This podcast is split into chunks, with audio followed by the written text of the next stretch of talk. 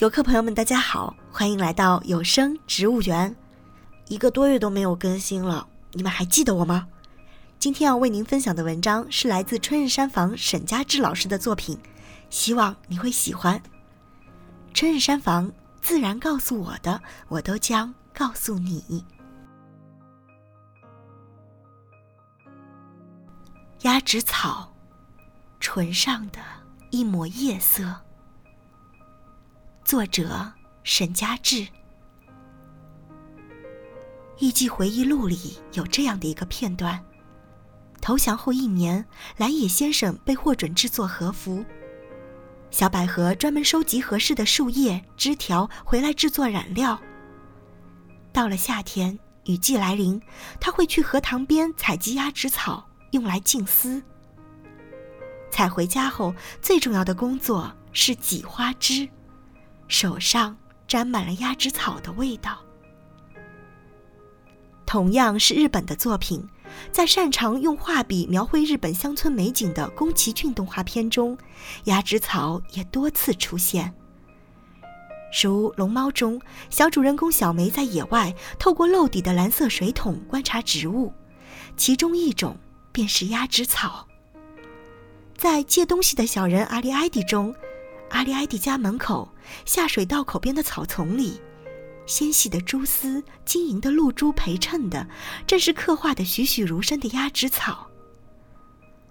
那星星点点的蓝色，仿佛是一个一个水晶球，装满了关于童年的印记。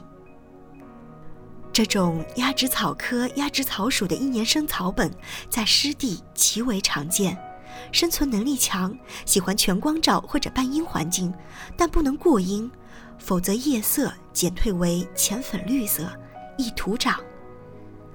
我曾在一大丛杜鹃花中见过一株鸭跖草，为了争夺阳光，它拼命地从灌木丛中往上窜，下面的茎光秃秃的，只有顶端还留着几片叶子，这就是所谓的顶端优势。出伏后，秋意渐浓。鸭跖草开始在水草丰美的地方成片成片的开放，两片薄薄的花瓣颤颤的挺立着，瓦蓝瓦蓝的，如蝴蝶般栖停在纤细的茎上，配着明黄的花蕊和白色的花丝，雅致极了。其实鸭跖草是有三个花瓣的，我们常常能见到两瓣蓝色的，却忽略了藏在下面的第三个花瓣。那是一片小小的、接近于透明的白色花瓣，薄如蝉翼，怯生生地藏在了花蕊的后方。入了秋，尤其是寒露之后，鸭跖草的花就开始稀疏了。一个聚散花序上只有一朵花在寂寞地开放，而其他的已经在默默地结籽。这是因为，在一个完整的花序里，总有一朵花是不育的，它结不了种子，只好一直开着。这听着仿佛是一个悲伤的故事，但更悲伤的是，它也开不了多久。在很多地方，它有另外的一个名字，叫萤火虫草。就是因为鸭跖草的生命周期和萤火虫相似，它的花期看似很长，从夏末一直到深秋，但每朵花却很短暂，晨曦绽放，午后凋零，如同萤火虫一般，经历近两月的艰辛才能化蛹成虫，而成虫后只有四五天绽放的生命。无独有偶，在英语中，它的名字叫做。Dayflower，朝生暮死，极其令人感伤。清代的陈浩子算是前明遗老，养花的人都应该知道他。明亡后退守田园，种植花草，并设馆刻图，自号西湖花影翁。混迹花草一辈子，终于在七十多岁的时候编成了一本书，叫《花镜》。里面就专门写到了鸭跖草，描述十分详尽。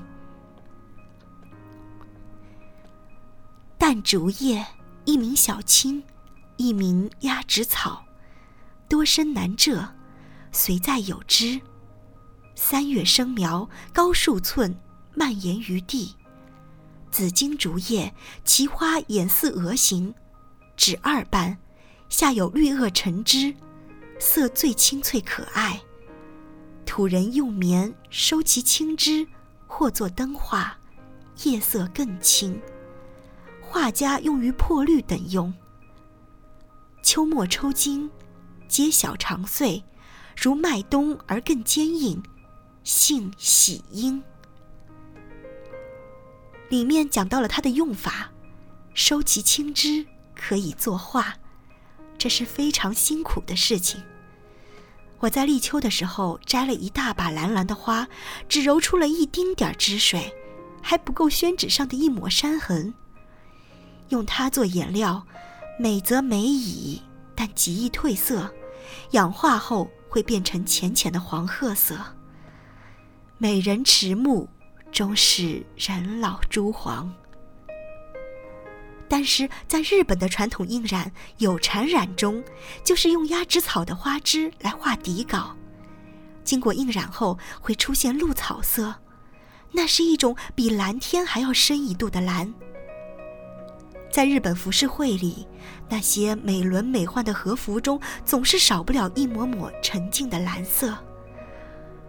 这就是鸭跖草。在一个民族的文化里留下的印记。其实中国人以前也会运用鸭跖草来染色。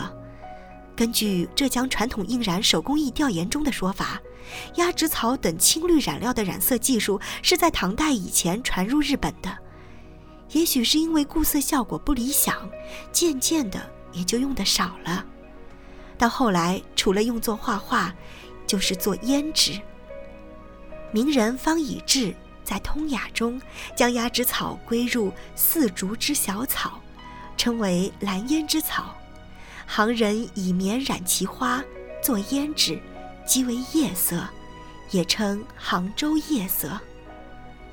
夜色应该是什么样的？我也不是很清楚，只知道是红和蓝调和而来的一种极美的色。夜色胭脂在明代即已出现，做法也极讲究。先是用重寿胭脂将白丝棉染上浓重的红色，再用碧蝉蓝胭脂去浸阴已经染红的丝棉，再晒干，反复几次方有所得。对于乡野之人来说，鸭跖草就没那么多雅致风趣了。这种田头水畔无处不在的植物，除了可以给牛羊做饲料，也是一味很好的中药。在赤脚医生的药方里，它是治感冒的良药。头疼脑热的，用鸭跖草煎水服用，很有些效果。同时也能利尿消肿、清热解毒。身上长疮或者眼睛生麦粒肿，莲花带叶扯上一点鲜鸭跖草，或烧酒捣烂，敷在患处，有奇效。待到深秋，水边的鸭跖草再也见不着蓝蓝的花了，叶子和茎都衰老成沉沉的褐色。夕阳照下来，衰草离披，是要落幕的样子。但那时候，它的种子已经成熟，并落在了泥土里。秋冬虽冷，但总有希望啊！